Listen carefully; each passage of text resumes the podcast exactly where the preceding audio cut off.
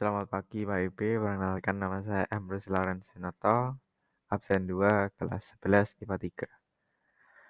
Pada kesempatan kali ini, saya akan mempresentasikan tentang piano. Piano yang juga disebut sebagai pianoforte adalah alat musik Dutch yang diklasifikasikan sebagai instrumen dawai dan perkusi yang dimainkan dengan menekan tuts-tuts pada papan piano. Setiap tuts tersambung ke palu yang ada di dalam piano dan menekan senar di dalamnya, sehingga menghasilkan bunyi. Setiap senar memiliki panjang yang berbeda dan menghasilkan bunyi yang berbeda pula. Piano adalah alat musik yang dimainkan dengan jari-jari tangan. Pemain piano disebut juga sebagai pianis.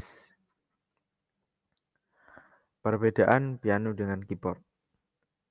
Dari banyak hal, piano dan keyboard sedikit berbeda, tetapi yang paling menonjol adalah touch piano. Touch piano itu lebih keras, sehingga perlu ditekan dengan kuat. Sedangkan keyboard memiliki touch yang lebih mudah ditekan. Fungsi piano. Piano berfungsi sebagai memori otak, meningkatkan memori otak, meningkatkan kemampuan otak, dan meningkatkan fokus, dan lain-lain.